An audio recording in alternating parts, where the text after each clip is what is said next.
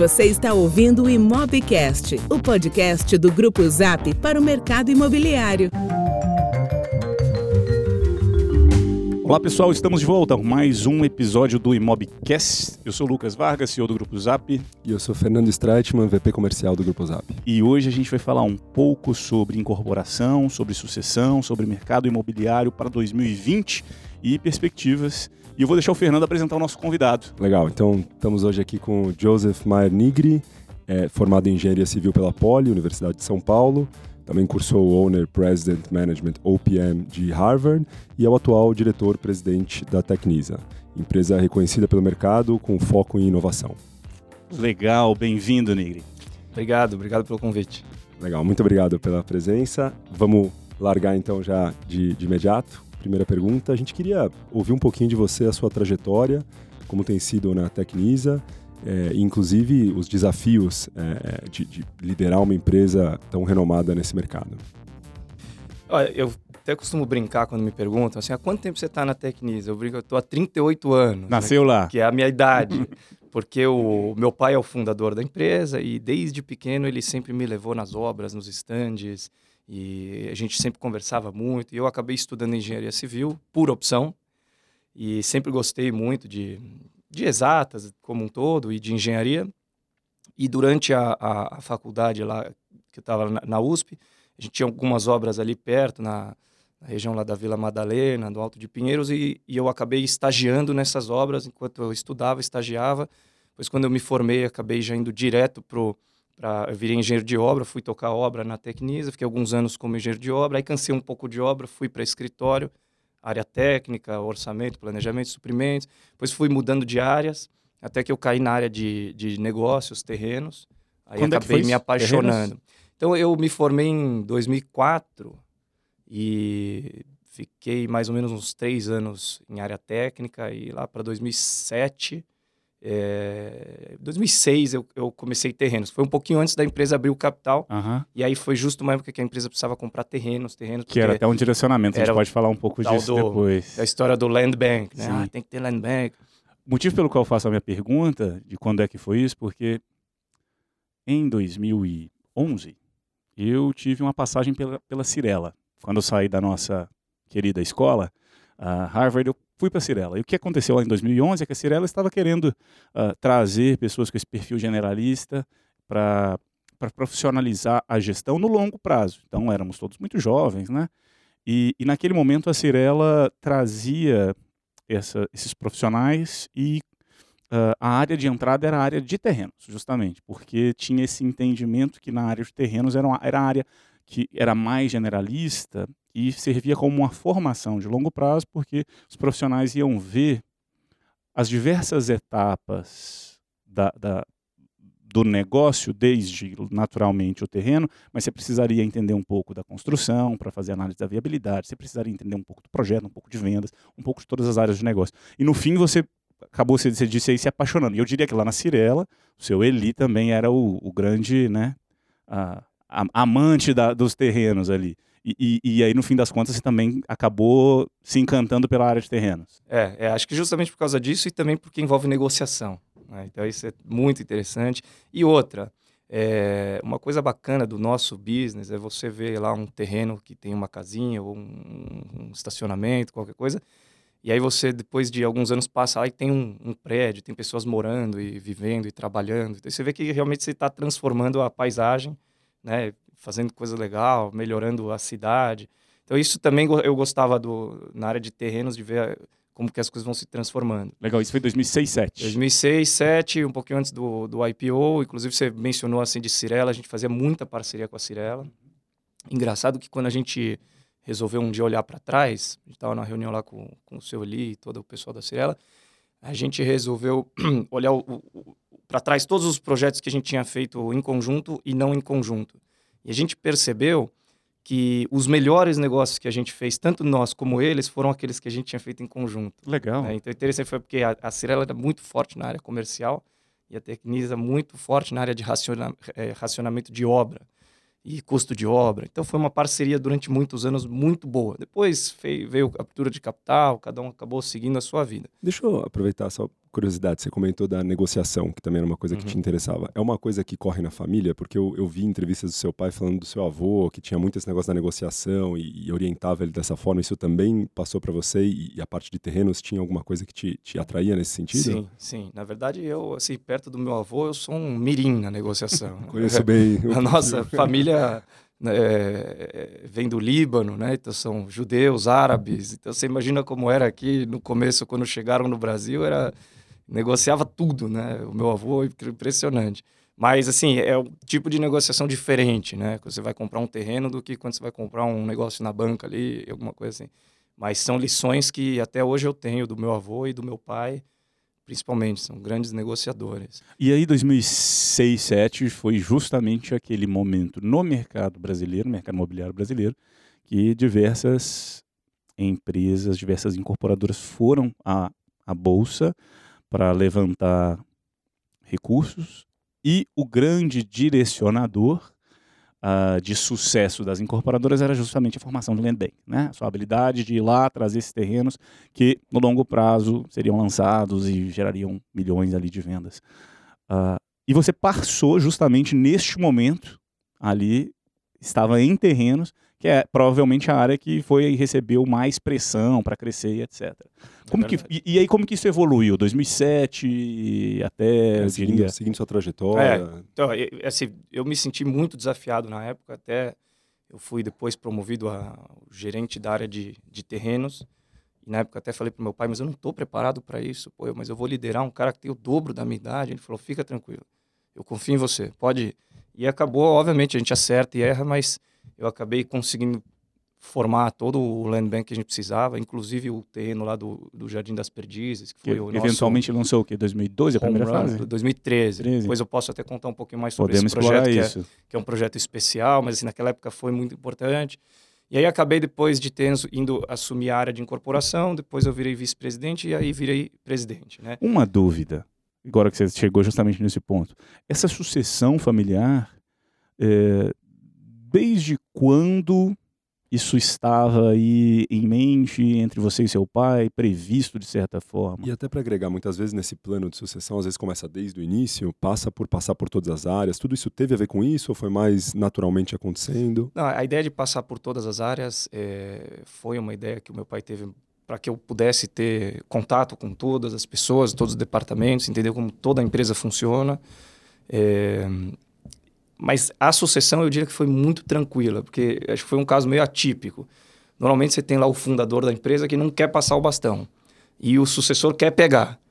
Aqui era ao contrário. O meu pai ele queria passar o bastão de qualquer jeito. Ele falou: "Eu já estou cansado, já trabalhei muito.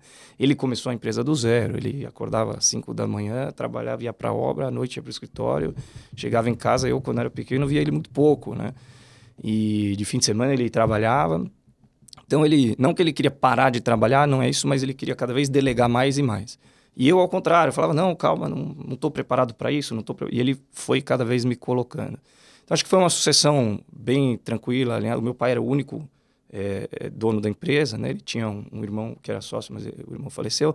Eu sou o irmão mais velho, tenho uma irmã que não se interessou muito pelo, pelos negócios. Eu tenho um irmão que é oito anos mais novo que eu, que está na empresa hoje, inclusive cuidando de terrenos, né? Que é uma área importante. Acho que tem que ter uma pessoa, uma área de confiança, uma área vital para a empresa. Uhum.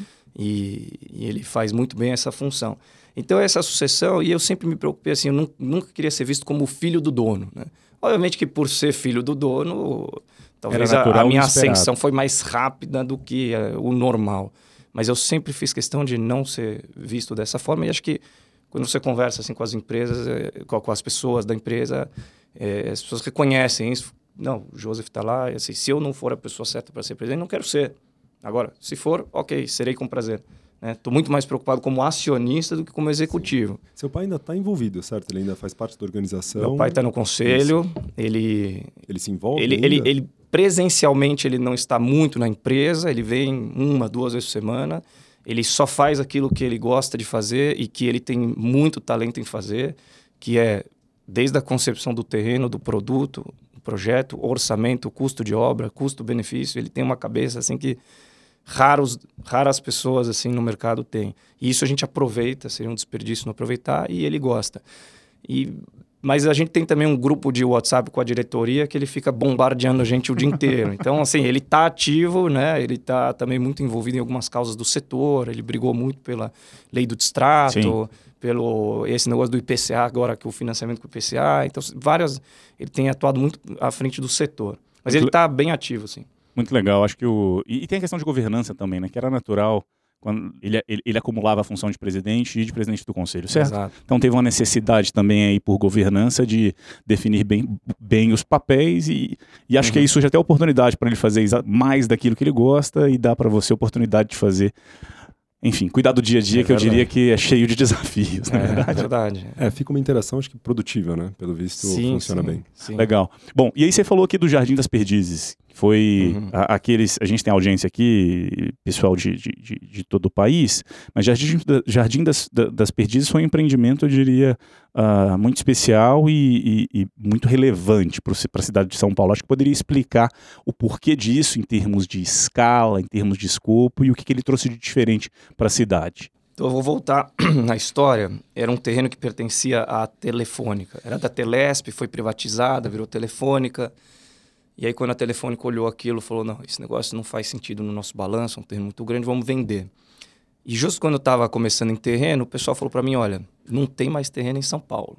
Pô, como assim não tem? Isso não, foi em 2007. 2006, 2007. Não, o que tinha de bom já foi vendido, só sobrou os só sobraram os empipinados. E aí eu passando de carro lá, na época nem tinha o Google Earth, que estava começando. E eu falei, pô, passando de o que, que é isso aqui? Ah, isso aí é um terreno. Eu falei, pô, vocês falaram que não tem terreno, pô, olha o tamanho desse terreno. E aí, naquele momento, eu e meu pai, a gente olhou e falou, esse negócio, é, assim, é, é imperdível. Nós temos que fazer esse negócio. E até aí a gente estava negociando com a telefone, acabou virando um leilão. E a gente foi, de fato, o mais agressivo e comprou isso no leilão. E ainda se você for olhar o preço que hoje o preço que a gente pagou ainda até foi barato, mas na época era um, era um valor desafiador, não tinha, né, foram 138 milhões de reais. Quando foi praticamente isso? à vista, em 2007. Sete. Então a gente deu um sinal no terreno, tinha 90 dias para pagar. Se a gente não pagasse, perderia o sinal de 5 milhões. Só que nesses 90 dias foi justamente quando a gente fez o, o IPO. Então a gente captou o dinheiro do IPO e já comprou o terreno. E aí a gente olhou aquele negócio e falou, pô, a gente tem um, uma coisa na mão que raramente você tem. Uma coisa é você comprar um terreno para fazer um prédio, ou dois, quatro prédios, um condomínio, né? Você vai lá, faz uma área de lazer bacana e tal. Agora aqui a gente tem um bairro. A gente pode pensar em fazer coisas que não existem na cidade. E aí, é, obviamente que a gente tinha uma linha de extrair o máximo potencial do terreno, e uma linha de fazer um projeto diferente, onde a gente ia doar uma área, fazer um parque, fazer ruas e tal. Teve envolvimento da prefeitura? Teve muito nisso? envolvimento, teve muito. A prefeitura, ela, quando olhava o nosso projeto, ela ficava muito preocupada. Falou: olha, esse terreno é muito grande, e se virar um condomínio único, as pessoas não vão conseguir passar, passar não vai ter fruição.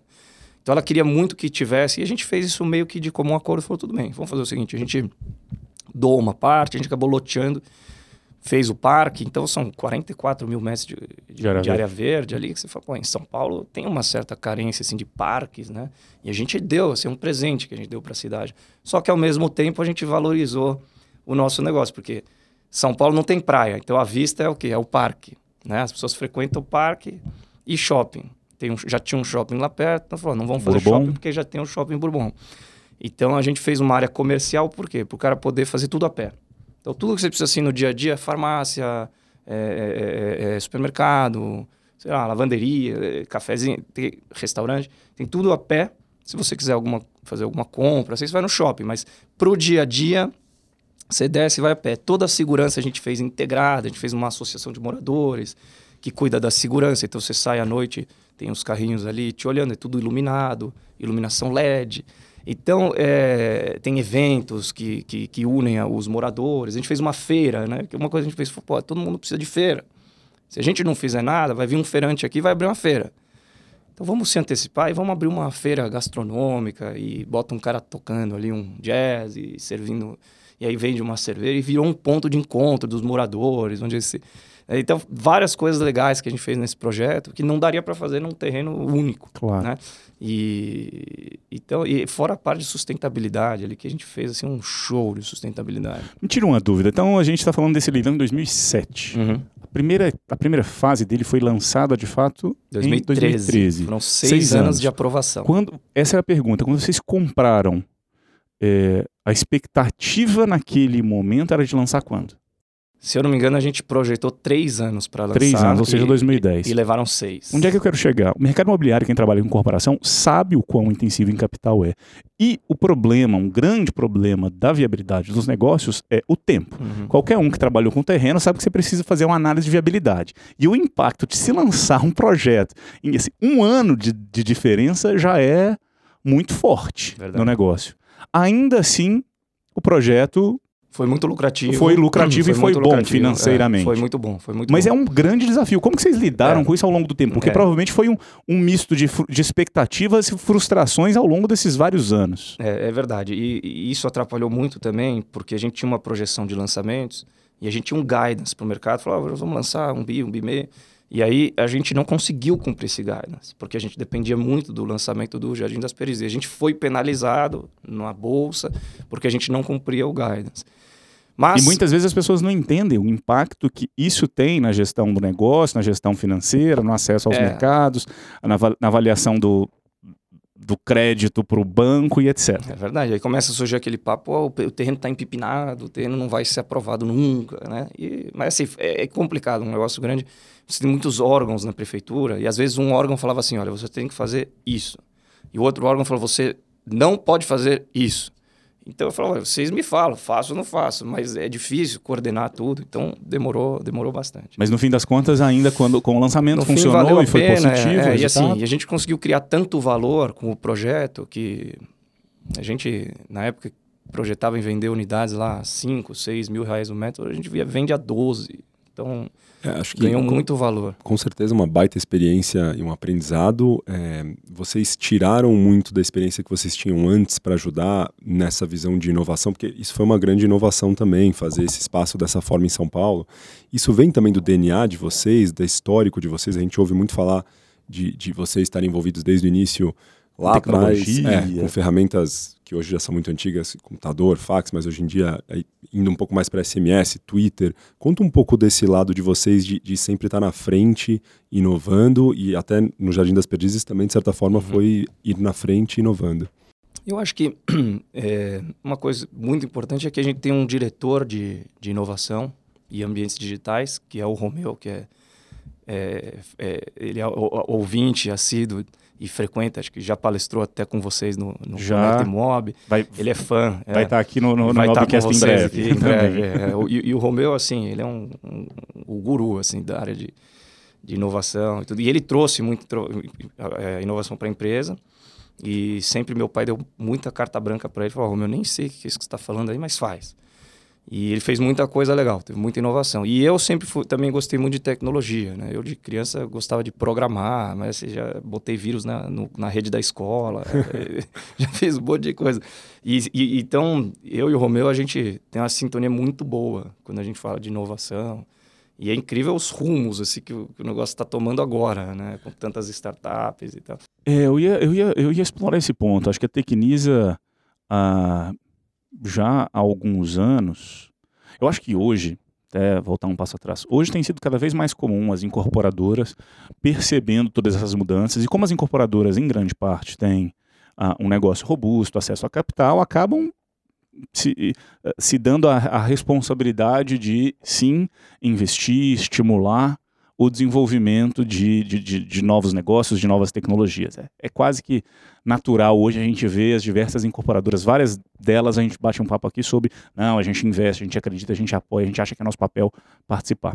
Mas eu diria que a Tecnisa foi uma, de fato, das primeiras a criar um programa interno de avaliação e de investimento, de seleção para incorporar essas tecnologias dentro do seu negócio, Sem certo? dúvida. É, eu me lembro que, e aí nessa nossa parceria que já é de alguns anos, eu me lembro nesses papos com o Romeu, com o Gustavo, que o pessoal comentava, não, a cada duas, três semanas a gente tem uma, uma rodada que a gente traz aqui para um comitê e a gente traz várias É o fast dating. é. Exato. Fast dating. conta pra gente o que, que é isso, essa é como uma ideia, foi? é uma ideia fantástica que o Romeu teve, porque assim, como a gente se posicionou muito como inovador lá atrás, antes de começar a, a, a moda da inovação, Então, todas as empresas, ou qualquer um que tinha uma ideia, ou uma startup, eles queriam falar com a gente. E a gente recebia. Qual era o problema?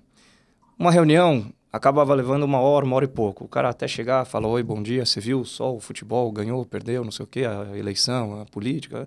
E aí, de repente, o cara vem com uma ideia que não é muito boa, e ou não se aplica a nós, e aí você perdeu muito tempo. Aí, ou às vezes a ideia é muito boa, só que para atender todo mundo, você precisa botar pessoas de escalão mais baixo para poder dar capilaridade. Vazão ali. O Romeu não conseguia receber todo mundo. E às vezes a ideia boa não subia, porque o cara lá embaixo achou que não era boa, mas era boa.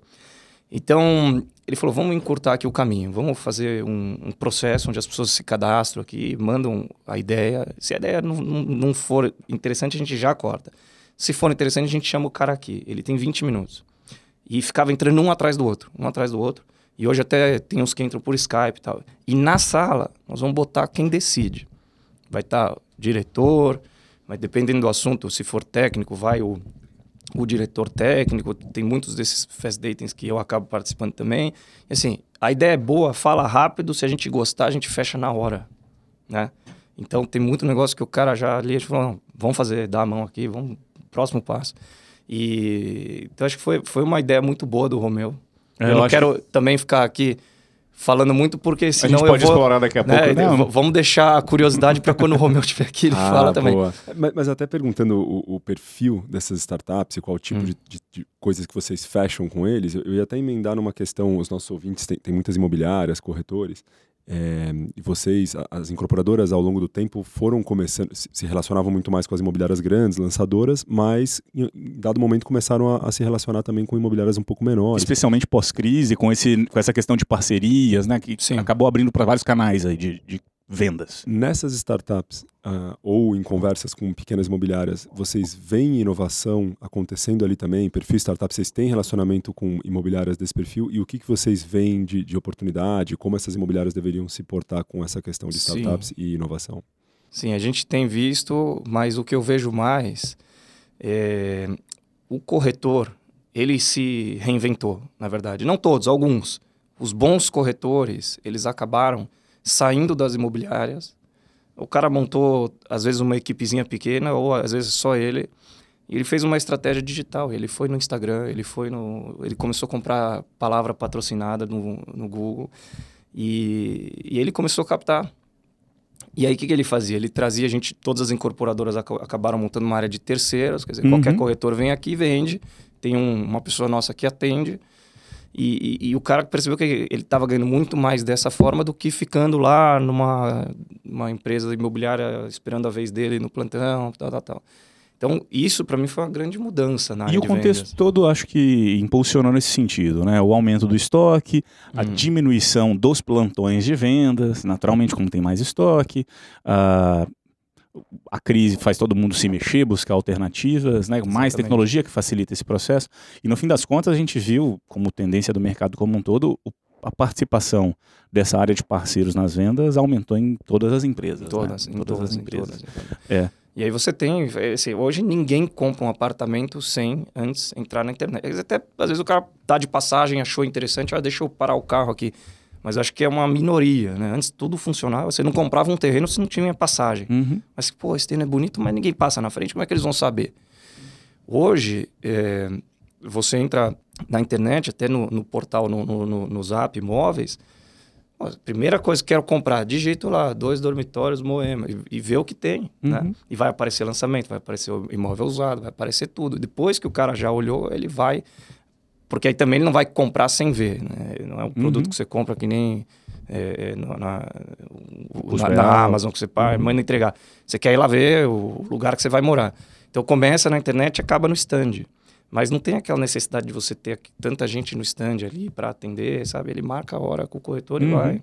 Não, é, é, acho que a crise potencializou a adoção de tecnologia e a busca por comportamentos, processos, modelos alternativos para ajudar e facilitar a vida exato, de todo mundo. Exato. E explorando um pouco desse momento aí de crise pós, acho que falamos aí de, de 2006, 2007, esse grande pico de IPO, é, depois 2009, 10, até 13 com, com, com um crescimento gigante do mercado e aí 14, 13 para 14 esse pico. Aí a partir dali a gente passou por um momento mais complicado no mercado imobiliário. E para a Tecnisa também não foi diferente, né? Se a gente pega especialmente os últimos 19 eu acho que um pouco diferente já, mas talvez 17, 18 tenham sido anos bastante complicados. Uhum. A Tecnisa, se eu não me engano, em 2018 não, até deu uma recuada, nem, nem lançou, freio, né? Focar em, focado em, em em, em uh... reestruturar, eu diria. E, assim, o que aconteceu? O negócio do distrato foi muito grave. O que, que é o distrato? O cara comprou uma unidade e tinha que te pagar. Não só ele não te paga, como você ainda tem que devolver o que ele pagou, a unidade volta para o estoque, você tem que Aí você precisa carregar essa unidade no estoque, tem um custo financeiro. E normalmente, todos os custos que você já teve. A obra é financiada, você está pagando o financiamento, aí você tem o condomínio, tem o IPTU, você tem que manter a unidade para revender, você tem que dar desconto, tem que gastar com marketing, quer dizer, é a tragédia. Né? Uhum. Até teve um gringo que eu estava numa reunião com ele, quando eu expliquei para ele o que é o distrato, e a gente estava olhando um balanço, falou: então esse contas a receber aqui, na verdade, é dívida, né? Porque o cara fala devolve, você tem que devolver. Então eu falei: é mais ou menos isso. Então foi uma coisa. Uma nova contabilidade, que, né? É, o pessoal não estava acostumado. Um desequilíbrio, é, uma injustiça, assim, que eu acho que tinha no, no mercado, que foi corrigida agora com essa lei do, do distrato, né? Foi mitigada. Mas, o que aconteceu? A gente tinha um, contas a receber de 3 bilhões de reais. E mais da metade das vendas foram distratadas, mais ou menos 55% das unidades foram distratadas. Então a gente se viu numa situação onde a gente tinha que devolver o dinheiro, isso entre 15 e 18. Uhum. E a gente tinha que devolver esse dinheiro. E a empresa era, a empresa era grande, tinha caixa e tal, mas ficou um negócio muito grande. A gente é, acabou algumas outras empresas fazer dívida. Que... Teve gente que não aguentou. não aguentou. E a gente fez dívida para pagar é, esses distratos e, e, ficamos carregando isso no, no balanço e, e, fomos sucessivamente dando prejuízo. Né? Ano a ano, trimestre a trimestre, a empresa foi dando prejuízo. Até que chegou 2019 as coisas começaram, o mercado começou a melhorar e a gente falou: olha, a gente tem dívidas curtas e caras. Quando a gente tenta renovar, a gente renova por outras dívidas curtas e caras. E a gente não consegue lançar. Porque eu vou pegar dinheiro que eu tinha que pagar dívida, eu vou, lançar, vou comprar um terreno. Não dá. E aí foi esse efeito que você falou: a gente pisou no freio. A gente parou de comprar terreno, parou de lançar. A gente enxugou a empresa de 800 funcionários, a gente foi para 150. A gente tinha uma sede ali num prédio super imponente, com vários Faria andares. Lima, a gente continua na Faria. Lima, mas não, não a gente mudou de, de edifício, fomos para uma área bem menor, um aluguel bem mais barato. E assim, vou te dizer que na verdade, é, não vamos falar que a crise foi boa, né? Porque a empresa perdeu muito valor. colaterais positivos. Mas a gente conseguiu é, é, montar hoje um, um time que está muito mais motivado, sabe? As pessoas que ficaram são aquelas que a gente mais confia, mais acredita. É, a gente está muito mais econômico com relação a despesas, está muito mais eficiente com processos. Então teve o lado bom também.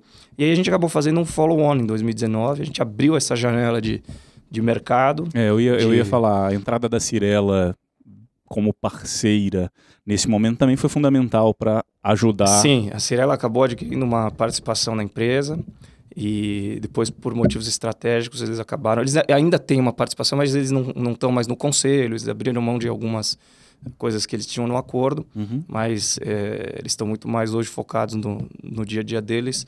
Mas a gente também segue a vida, a gente acabou fazendo esse, esse follow-on justamente para falar, vamos pagar essas dívidas, porque uhum. a dívida, quando eu captei o dinheiro, eu falei, olha, para o credor, ou você baixa a taxa ou eu pago. Tiveram alguns que falaram, não, vou baixar. Falaram, essa taxa me interessa. Ou não, não consigo baixar, então tá aqui, estou pagando. E aí a empresa voltou a comprar terreno, voltou a lançar. Esse ano de 2019 a gente acabou lançando três projetos. E foram projetos que deram um resultado muito bom, estão aí com vendas e tudo. Uhum. E, e, aí já fizemos algumas aquisições de terreno também em 2019 para lançar agora em 2020. Então a empresa entrou em outro mood, né? A, gente vai, acho que, explorar bastante a retomada. Eu queria só aproveitar esse tema da Cirela entrando e uhum. também como que vocês lidaram é, é, com, com o crescimento que agora vocês tiveram que fazer essa redução até em, em número de pessoas, reestruturaram a empresa, para voltar lá atrás no momento do IPO, porque ali foi o momento de aceleração, onde uhum. agora vocês fizeram toda, toda a redução e reestruturação. Lá atrás, como foi esse processo de abertura da empresa? Quais foram os aprendizados, os pontos positivos? Porque depois a gente vai trazer até, até esse momento de agora. Então, 2007 a gente estava vivendo um bull market meio parecido com o que a gente está vivendo agora. Agora. Então existia assim uma pressão muito forte, é, muito motivado pelos estrangeiros, né? É, de investir no Brasil e, e, comprar participações em empresas. E o setor imobiliário também estava em alta naquela época e, e, realmente foi um assédio, assim, que os bancos eles vinham e falavam, tua empresa vale X. Porra, aí você via os números ali e falou, pô, legal.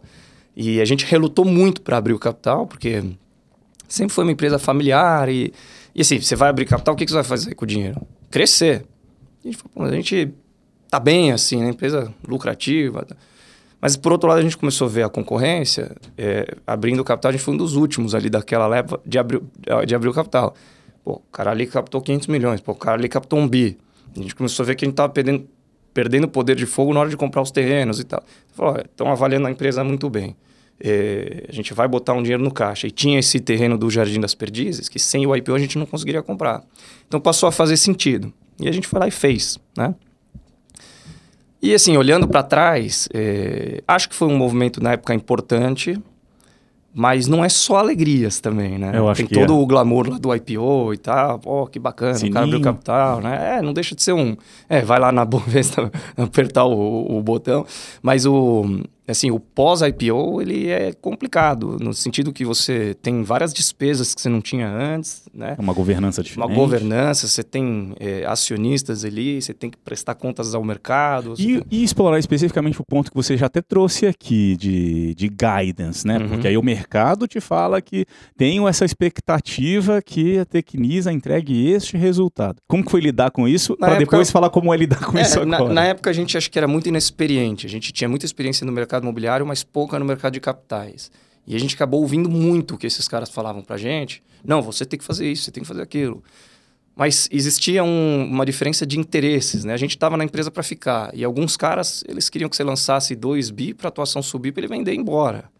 Então, é, ele queria anabolizar a empresa. E a gente acabou caindo um pouco nesse negócio de, principalmente de fazer expansão geográfica. Então, eu falava para pô, tem que sair de São Paulo, você está muito concentrado.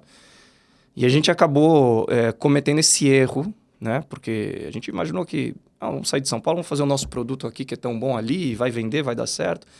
Só que são outras cidades, outras leis, outros é, players. A gente teve que terceirizar a obra e teve Parceiras lo parcerias locais. atrasou, estourou, construiu mal, E até também- fraude a gente pegou. E, e também decisões de se vocês, estando sozinhos, fariam ou não fariam um empreendimento. Nessa situação, talvez vocês acabaram fazendo certos empreendimentos que vocês não... Algumas coisas você acaba tendo que antes era na dúvida não, depois na dúvida sim, porque tem que fazer, tem que crescer. Então você vê, hoje a gente não tem guidance mais. Hoje se o negócio for bom, vou fazer, se não for, eu não vou. Ah, mas vai chegar no fim do ano, você só lançou, só lancei tanto e daí foi o que eu achei que eu deveria fazer. Então a gente está muito assim, a gente escuta o que o mercado fala, o que os investidores, os analistas, os acionistas falam, mas a gente fala, "Ó, nós estamos aqui para ficar, a gente pensa no longo prazo. Aliás, toda remuneração, isso é uma coisa importante. Naquela época, a gente remunerava os executivos muito no, no, no, num ciclo anual. Então era assim, olha, preciso comprar terreno, preciso lançar, preciso... E aí o cara ia lá, comprava não sei quantos terrenos, ganhava. Deu Aí- X de VGV, no final do ano você ganha Pá, X%. Levou. Aí tem que lançar. Lançava não sei quantos bi, tá aqui o bônus, levou. Aí tinha que vender, vendia. Não sei quantos, vendia, levou. A obra tinha que estar no prazo no custo, tá no prazo no custo, levou. Aí depois de cinco anos, que o nosso ciclo é longo, você descobre que a obra de fato não estava no prazo, eh, aquela venda, Distratou. o cliente não era tão capaz, não tinha tanta capacidade, né? Mas botaram para dentro, aí veio o distrato, aí o empreendimento deu prejuízo, a empresa perdeu e todo mundo ganhou 5, 6 anos de bônus e agora a empresa está numa situação. Então a gente mudou toda a remuneração da empresa. A gente até tem o bônus anual que ele tem uma parcela hoje pequena para coisas assim de curto prazo, tipo repasses, vendas, esse tipo de coisa, mas toda a diretoria e toda a gerência da empresa, ela ganha ações e opções da empresa que elas eh, vestem em três anos. Então, assim, se daqui a três anos a empresa não estiver bem, ninguém aqui vai ganhar nada. Não vai ter valor. né? É, é legal ouvir alguns desses pontos e uma maneira talvez de, de tentar olhar isso de forma é, estruturada, alguns pontos de aprendizado e alguns pontos positivos é pensar um pouco que no cenário atual é, a gente ouve ah, empresas como Calas, Yu, Curi, Mora do B, Nitri pensando em abrir capital. Pensando em tudo isso que você falou agora, Quais seriam os conselhos para eles, se eles forem abrir capital, com relação à experiência que vocês tiveram aprendizados e, e positivas? É, eu, eu acho que, assim, tem que ir sempre é, pé no chão, não pode dar um passo maior que a perna, pensar no longo prazo, não cair no conto da sereia, né? Porque realmente, é, provavelmente tem muito dinheiro entrando no setor. E talvez. É, eu estou otimista como um todo com o Brasil, com o mercado, com a Tecnisa, mas talvez a euforia esteja maior no mercado de capitais do que no mercado real, né? Tomara que o mercado, que isso seja uma antecipação, pode ser que eu esteja falando aqui uma coisa e os imóveis vão dobrar, triplicar de valor, pode ser tomara até. Mas eu vejo que hoje tem os fundos não têm muito onde botar dinheiro, as pessoas não têm muito onde botar o dinheiro porque no, no banco está rendendo pouco. Então acabam é, colocando dinheiro né, na, na bolsa e, e, isso acaba gerando um impacto na, na economia real, aqui nos terrenos, na, na, na, concorrência, na super oferta. Então eu acho que realmente se alguém está querendo fazer um IPO, pegar um bom valuation na empresa, isso é legal, parabéns, construiu a sua empresa, está ganhando dinheiro, torço pelos meus concorrentes, eu desejo sucesso. Mas eu acho que tem que ter cautela, tem que ter cautela, tem que saber é, olhar para o longo prazo saber que o IPO ele não é só alegria, ele tem depois a parte ali mais complicada. Prestar contas. Né? E, enfim, acho que cautela é a palavra. Uma dúvida, você falou de, de geografia que vocês expandiram lá no passado, etc. Neste momento, consideram expandir geograficamente? Nem a pau. São Paulo? Nem a pau. São Paulo? Só São Paulo, só São Paulo a gente... Perfil de empreendimentos. Acho que passamos por um momento aí, como sempre, o mercado vem com ciclos normalmente longos. Comercial. Uh, me parece que comercial também não, não é um foco que vocês Eu tenho muito pretendem. medo de salinha, conjunto Saletas. comercial, saleta, né? Uhum. Conjunto comercial, porque hoje a concorrência dos coworkings é muito forte.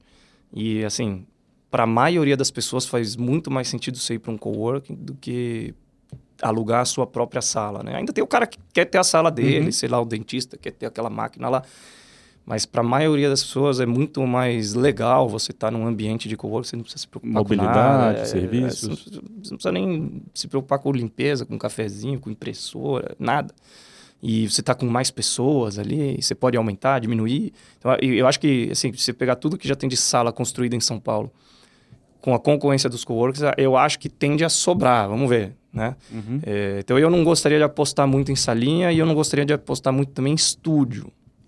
Eu tenho uma impressão que está se, tá se produzindo muito estúdio. Uhum. É, as pessoas que compram, em geral, não são as pessoas que vão morar lá, são investidores que vão pôr uhum. para alugar. E a hora que tiver tudo pronto, eu não tenho bola de cristal, mas assim, eu, como estou no mercado há bastante tempo, eu vi o que aconteceu com os flats, né? Uhum. Você pegou também a época dos flats, uhum. assim, lançaram muito flat, porque do dia que lança até ficar pronto, demora. Então, Ciclos, ah, tá vendendo, tá faltando flat, tá faltando, então produz, produz, produz, produz. Aí começa a ficar pronto os primeiros, começam a ter ocupação, aí produz mais, produz mais, produz mais, até uma hora que dá de cara no muro. Então, eu acho que tem que ficar atento com, com essa questão também. E, e os econômicos? Os econômicos, já, aí já acho que é um negócio que tem uma demanda muito grande, né? É, estamos falando assim, daquele produto de dois, três dormitórios, de 40, 65 metros, nas regiões periféricas, com um custo condominial mais baixo, uma parcela ali você vai vender por um preço, né? 5, é, 6 mil reais o metro, parcela que cabe no bolso. Hoje, com as taxas de financiamento também, o cara uhum. consegue financiar de uma forma saudável. Então, esse eu acho que tem bastante demanda, difícil assim falar vai sobrar. Vocês fizeram uns, uns Minha Casas Minha Vidas, né? Fizemos. Faixa 3, é. alguma coisa do tipo. É, é. Perspectiva de seguir A gente não está muito enquanto? focando no programa. Para a gente, quando a gente fala em econômico, a gente fala mais em eh, HIS, uhum. que é Habitação de Interesse Social, dentro do, do Plano Diretor de São Paulo, HMP, ou até, às vezes, um que não seja classificado dessa forma, mas pela área, pela localização. Você está vendendo ali um negócio de 250, 300 mil reais, né? Para o cara que, que hoje ele, ele quer mudar, ele quer dar um upgrade, ele casou, ele teve um filhinho, então... E a gente foca também muito no, no, no produto família, né? Porque apesar de ter uma tendência, assim, das pessoas talvez terem menos filhos, ou não casarem, ou se divorciarem, ou tem todos os tipos hoje de, de né, esse ponto casais é homossexuais. Existe, de fato, uma, uma tendência, mas ainda tem muita gente que tem um núcleo familiar, que tem dois filhos e um cachorrinho, e o cara quer uma sala grande, ele quer um espaço, ele não consegue viver em 30 metros, ele precisa de cento e poucos, e ele quer uma área, uma área de lazer no prédio, ele quer né, segurança. Então, a gente acredita muito nesse público também. Ele está pouco atendido. Até pra, a gente tocou em vários pontos que tem a ver com os caminhos que vocês vão seguir. Então, pensando nessa retomada, quais são as frentes que aí sim, ó, essas, são essas as frentes que a gente quer acelerar aos poucos, com uhum. cautela, mas, mas na retomada, e, e, tem a ver com parcerias com, com outras incorporadoras ou não? Esses caminhos que você comentou agora, quais seriam os caminhos? Então, nossa estratégia é clara, em termos de geografia. São Paulo, quando muito, Grande São Paulo pode fazer sentido alguma desse, desses, alguns desses municípios em, em torno de São Paulo. É, produtos que vão de 250 mil reais até 6 milhões de reais. A gente não quer estar tá nem no super econômico, nem no altíssimo luxo. Né? A gente quer estar, tá, porque o nosso DNA ele vai bem para fazer esse tipo de produto. Então, bairros, eu estou até evitando também bairros muito prime, porque estou vendo muita concorrência de terrenos. É, esses fundos estrangeiros, quando ele vem investir no Brasil, Acho que o Google dele só pega Itaim, Jardins, porque Vila o cara Nova e Vila Nova, né? Eu, a gente teve um empreendimento ano passado na zona leste, ali na Água Rasa, que é do lado de, do Anália Franco, produto de 170 metros, família vendeu 95%, o cara pagando metade à vista. E, e assim, foi fantástico. Quando eu teve, tiveram alguns investidores que eu mostrei esse projeto, o cara falou, não, mas eu queria fazer em São Paulo. Falei, não, mas é São Paulo. Não, não, quando eu digo São Paulo é mais aqui perto da Faria Lima e tal. Então, eu acho que tem uma. Quadrilátero. Né, uma concorrência talvez excessiva. Tem muitos bairros é, subjacentes, adjacentes que são bons, tem demanda, né? Tem gente com capacidade para comprar, tem esse perfil de família. Então a gente está olhando para isso. Qual o perfil do imóvel que vocês vão seguir nesse caminho? Porque em, em, dado momento na crise começaram a ser bem caixotes, não tinha muita inovação na fachada, o que, o que for possível que não aumente muito o custo. Vocês pensam em seguir mais padronizado ou com fachadas com alguma inovação? Ah, de, depende muito, né? Quando a gente está falando desse cara de, por exemplo, lançou um empreendimento em Santa Amaro ali perto da João Dias, que era um HS, HMP, ali a gente não tinha como sofisticar muito, a gente fez uma fachadinha simpática, mas era um prédio de alvenaria estrutural, com edifício garagem, não tinha subsolo. Então ali não deu para sofisticar muito. Em outros lugares, por exemplo, nesse perto do Anália Franco, a gente já fez uma fachada mais legal. Mas a gente não vai muito para essa linha do design é, excessivo e enfiar ali pele de vidro. Tem, a gente olha muito custo-benefício. O negócio é custo-benefício. Isso aqui agrega valor por um custo. Ah, isso aqui fica mais bonito, mas custo triplo. Hum, não, obrigado. Não vou dizer nunca não, é caso a caso. Pode ser que eu acabe fazendo um negócio aqui ali que eu tenha que sofisticar de alguma forma, mas é, a gente provavelmente você não vai ver a Tecnisa fazendo assim, aquelas viagens de, de, de, de... A gente vai fazer custo-benefício. Essa é a nossa mentalidade. Legal. Deixa eu explorar um ponto que a gente ainda não, não tocou aqui, mas que tem sido muito recorrente em conversas, seja de corredor, no, no mercado, que é a locação. Né? Então, uhum. a gente tem visto, você comentou dos estúdios, a gente tem visto alguns movimentos muito fortes de em São Paulo, Vitacom se posicionando, que vou fazer só investimento, desenvolvimento para renda, MRV com alugo. Uh, em paralelo a tudo isso, existe também um movimento muito forte de quinto andar e tecnologia e afins. Recentemente teve aí uma, uma discussão sobre a uh, Tecnisa, parceria com o Quinto Andar, disponibilizar unidades, algumas coisas do tipo que se comentaram no mercado. Queria que vocês comentassem primeiro, que você comentasse primeiro, uh, como que vocês veem aí uh, o uso de serviços como o Quinto Andar para tratar estoque das incorporadoras. Ah, eu acho que assim, essas plataformas são aliadas nossas. A gente não briga com eles, a gente é, usa eles para nos ajudar a vender. Então, por exemplo, eu tenho lá um estoque e estou com uma certa velocidade de venda ali um pouco mais lenta. De repente tem um cara que quer comprar para investir para ficar com a renda, mas ele não quer comprar um negócio que não esteja alugado. Então eu vou lá, põe no quinto andar, aluga, depois eu vendo alugado. Né? Ou às vezes até o próprio quinto andar traz o investidor que compra esse negócio alugado. Agora eles mesmos estão comprando algumas unidades.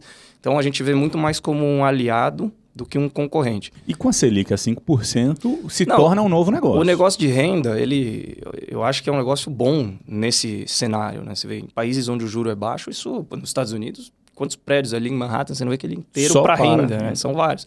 E acho que é uma tendência que o Brasil, São Paulo especificamente, está seguindo. Acho que é um business legal, só que não é o mandato hoje da Tecnisa. Você precisa ter uhum. um funding para fazer isso, para carregar esse prédio. Então, eventualmente, você precisa ter um sócio, alguma coisa. Agora, o que eu estou olhando pessoas interessadas ou fundos interessados em ter assim um prédio inteiro para renda, de repente, em vez de lançar mercado, eu tenho um terreno, eu tenho um projeto. Vez de lançar mercado, gastar com stand, com publicidade, com um monte de coisa, se esse cara já comprar o prédio inteiro, eu vendo para ele. E isso é algo né? que vocês consideram? Isso é alguma coisa que a gente está olhando, está mexendo, está negociando. Tá né? negociando. Possivelmente vai sair negócio nesse sentido. Agora, a gente construir o prédio para explorar a renda não é o nosso mandato. Gosto do, do, do, do business, mas não é o nosso mandato. Legal. 2020. Então, a gente está claramente em um, em um momento, talvez até, de excesso de otimismo por parte de mercado de capitais, de certa forma, economia real, a coisa é, é diferente, mas ainda assim se a gente conversa com incorporadoras, certamente expectativas muito mais positivas do que nesses últimos anos. Sem dúvida. Para a Tecnisa, o, que, que, o que, que, é o plano para 2020 em termos de lançamentos que, puder, que você puder compartilhar? Tá. Muita coisa é pública até, uhum. mas vale a gente uh, é. tocar aqui. Tem coisas públicas e tem coisas também, por exemplo, como eu falei que a gente não dá guidance, né? Então não posso falar para você, vou lançar tanto. Uhum. Mas, em geral, o que a gente está enxergando é o seguinte: um momento fantástico de Brasil, de setor imobiliário, e que nem eu falei para a Tecnisa, nós estamos também num momento muito bom em termos de equipe, de motivação, etc.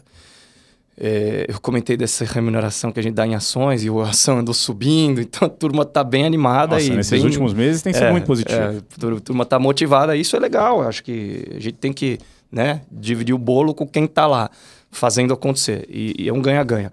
Mas é, para esse ano, enfim, não só para esse ano como para frente, a gente quer apesar de toda essa euforia e, e a empresa estar tá capitalizada, a gente não vai dar um passo maior que a perna.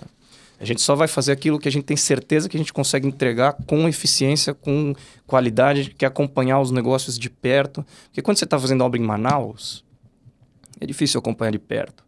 Agora, aqui em São Paulo, três domingos por mês a gente está rodando, seja obra, seja stand, lançamento, concorrência. Então a gente está pisando na obra no mínimo uma vez por mês eu, como presidente, alguns diretores, o pessoal da área de, de, de negócios, quer dizer, está lá vendo.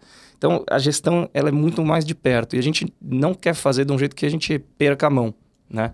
Isso que é importante. E, e 2020 é até legal, você comentou Brasil, até para ouvir um pouco a sua opinião, a sua é, é, expectativa. Brasil, política economicamente falando, desde o novo governo, qual é a sua visão?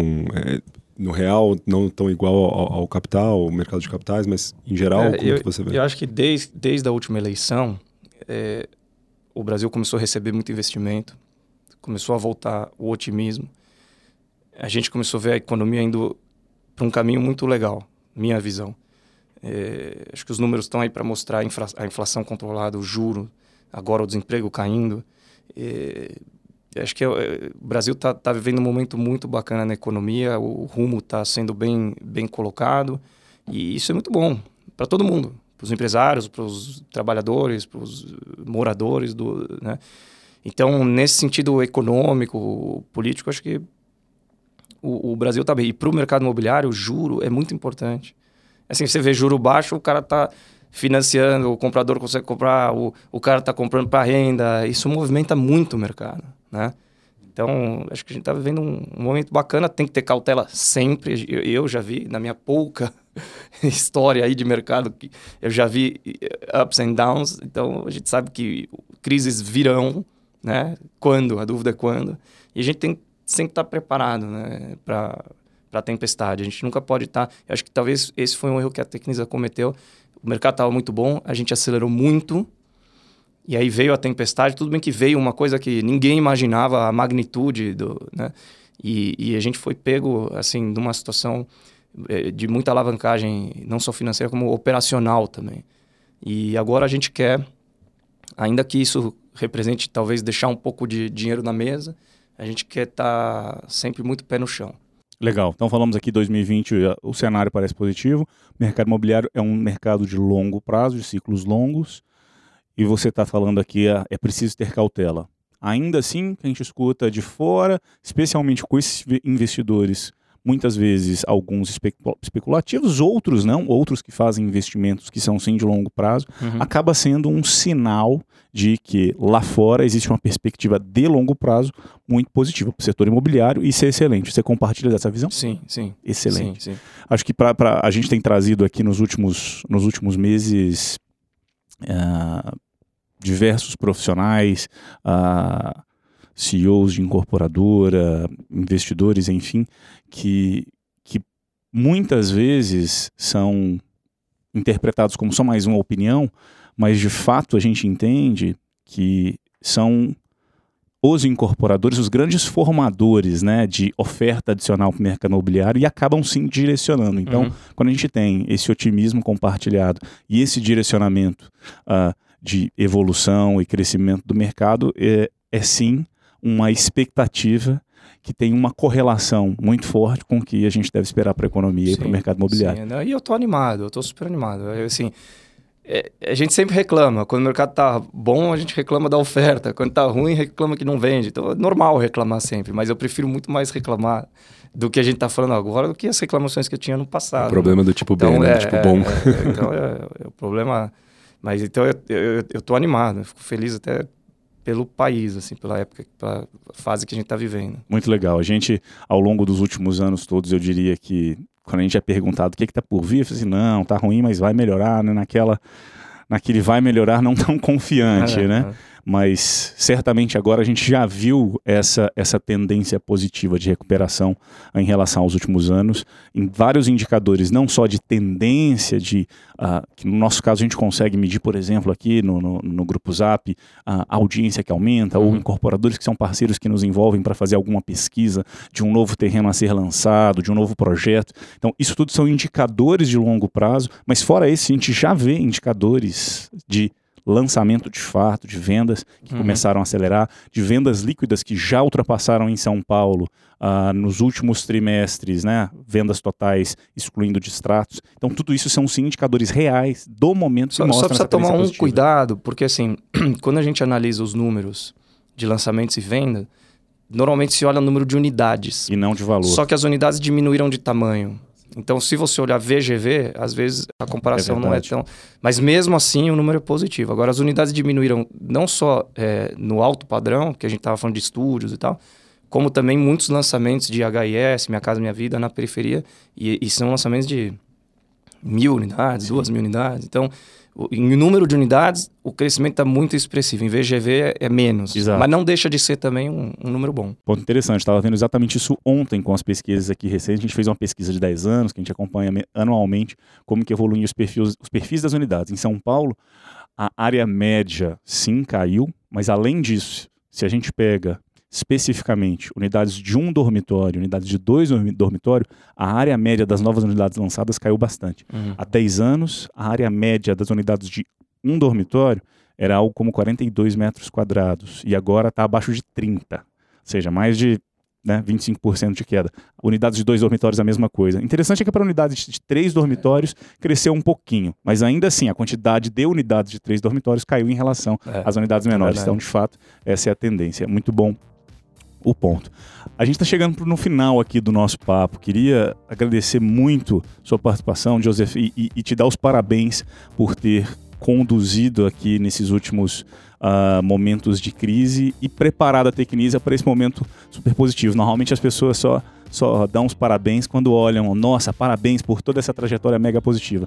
Mas passar pelo que a gente tem passado nesses últimos anos poucas, poucas pessoas sabem como é estar ali lidando com, com, com todo o que vocês precisaram lidar no Tecnisa e estar em um momento positivo que, com, com, esse otimismo, com essa motivação e com as perspectivas positivas que, que estão por vir para o mercado. Então, queria te dar os parabéns Obrigado. pelo momento que vocês estão e agradecer mais uma vez pela participação. Espero que a gente possa, nos próximos meses, seja aqui ou em outros canais, poder compartilhar ainda mais como vamos, tem sido esse sim, ano. Vamos sim. Legal? Obrigado, obrigado. Foi um prazer. Obrigado, obrigado, obrigado, obrigado pessoal. Até obrigado, mais. Obrigado. Obrigado tchau, tchau. Pela participação. Tchau, tchau.